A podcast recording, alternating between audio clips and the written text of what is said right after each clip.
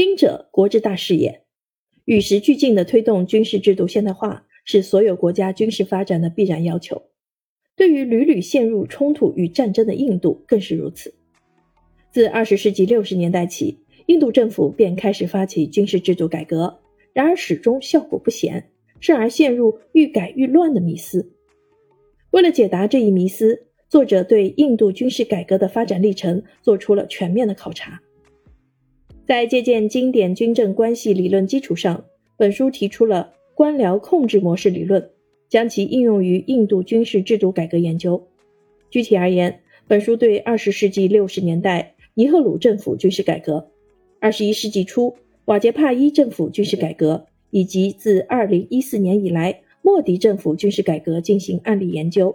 以揭示官僚控制模式与军事改革失灵之间的因果关系。